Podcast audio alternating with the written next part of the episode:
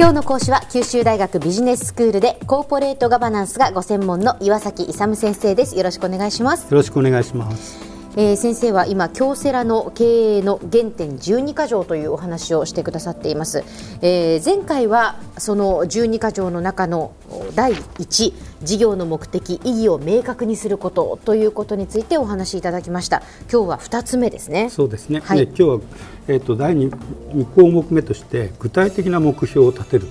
ということで、まあ、経営を行う上でですね一番重要なのはあの前回もやりましたように事業の目的を明確にして考え方を明確にしてベクトルを合わせていくと。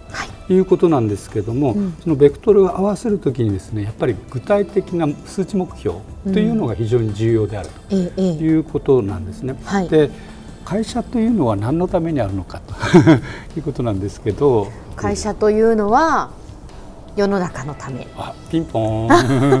社会に貢献しながら、はい、その結果として利益を得ていると。だから、社会貢献という良い製品サービスを社会に提供していくと、うん、まあ、これが第一ですよね、はい、それだけだと会社続かないんでその結果として、まあ、適正な利益を得ていくと、うん、でこの2つでやっとあの両輪ということでつながるんですけども、うん、その場合やっぱりですねやっぱりいい商品サービスを提供しながら具体的にはあの利益を追求していかなくちゃいけないということでいい商品サービスを提供するっていうのはあの売り上げを立てるということにもつながるわけですね。はい、したがって売上計画とその売上を上げるために具体的にはですね経費がいろいろかかりますよね、だからその経費を計画を立てるで売上から経費を引くと利益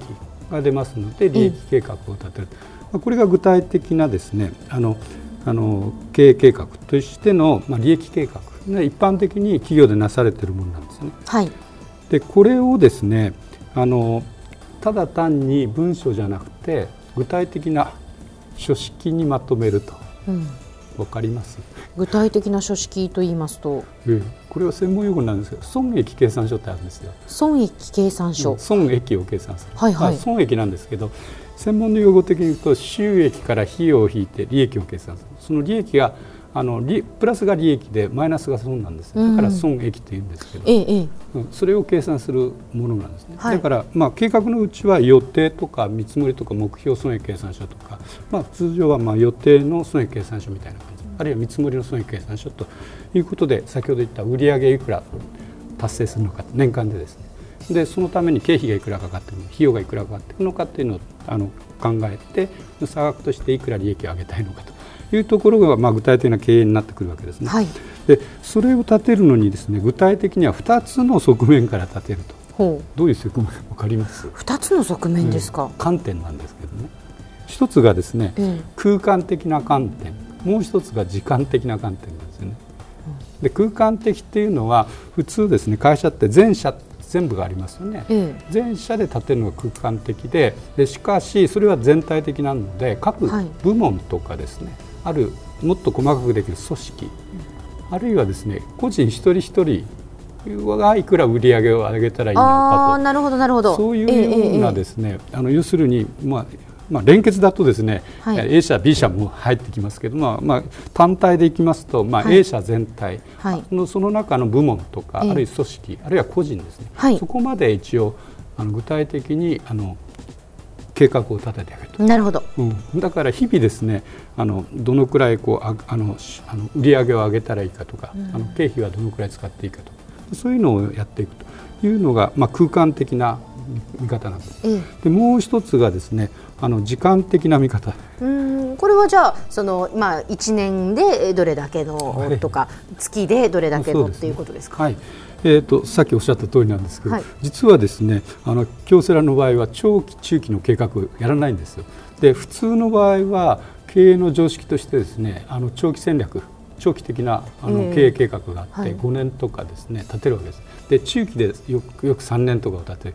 長期から中期に持ってきてあの戦略からですねであの来年のやつっていうのは戦術っていうふうに言っちゃうんですね。戦略っていうのは大,、大まかにこういうようなあのあれを方針でこういくよっていう大まかなあれを立てるんですけど、それをこう1年に引き直してあの来年はこうやるというようなあの戦術的な1年のも持ってくるんですけど、京セラの場合その5年とか3年とかのですねあの長期中期の経営計画をやらないんです。そうなんですか。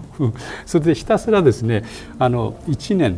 の目標を立ててやる。となぜかということなんですけども、えー中期長期というと今すごく時代が進歩してますよね、えー、1年で相当いろんなものが変わりますよね、はい、だからあの変化が激しいのに3年後5年後立ててもどうせ修正あの予定の修正をかけなくちゃいけないということがまあ常識になってくるわけですよ、うん、そうすると予定というのは達成しなくてもいいんだ。どうせこうあの修正されるからそういう意識がですね従業員にあの浸透する、はいはい、それはまずいんで京セラの場合はですねあの立てたものは絶対にあの達成すると。それでその精度が非常に高くてですね普通は立てたものより上に行くと褒められるじゃないですか。す、ね、売上とか利益とか、はいはい、そうじゃなくてそこに目指していくだからそれが上振れ下振れしたっていうのはあの計画の精度が悪いっていうことなんです。だから正確に来年のやつをあの立ててそれに向かってもうがむしゃらに努力していくと。いうことなんですよね。はあ、なんかやっぱりこうちょっと考え方が違うなっていう違いますよ、思いますね。だから中長期がないし、まあ短期っていうかあの1年ごとですね。で1年ごとだけだとですね、少しちょっと日々のあれが分かんないので、月ごとの目標とか四半期とか月ごととかね、まああとは日々ですね。日々の目標も立てていくと。日々の目標をきちんと立てるんですね。逆に言うとですね、京セラの場合は売上とか経費をあの日経表でですね毎日集計してで次の朝の朝礼の時ですねどんだけあのこう経費がかかったのかあるいは売上が上げられたのかっていうのをですね報告していくんです。それを、うん、それを上の幹部だけじゃなくてですね従業員までそういうあの情報の透明性をしてベクトルを同じにしてやっていくという非常に細かいところの経営なんですよね。うん、はいでは先生今日のまとめをお願いします。はい、えー、っとやっぱり経営を行うのには具体的な目標を数値目標として立てるということが非常に重要であるということですね。今日の講師は九州大学ビジネススクールでコーポレートガバナンスがご専門の岩崎勇先生でした。どうもありがとうございました。ありがとうございました。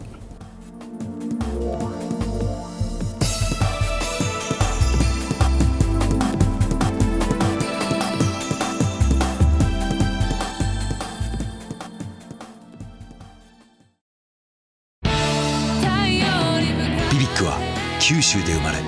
九州の人たちに光を届けています。九州のお客様が光り輝くように。それが QTnetの変わらない思いです。キラキラつながる QTnet。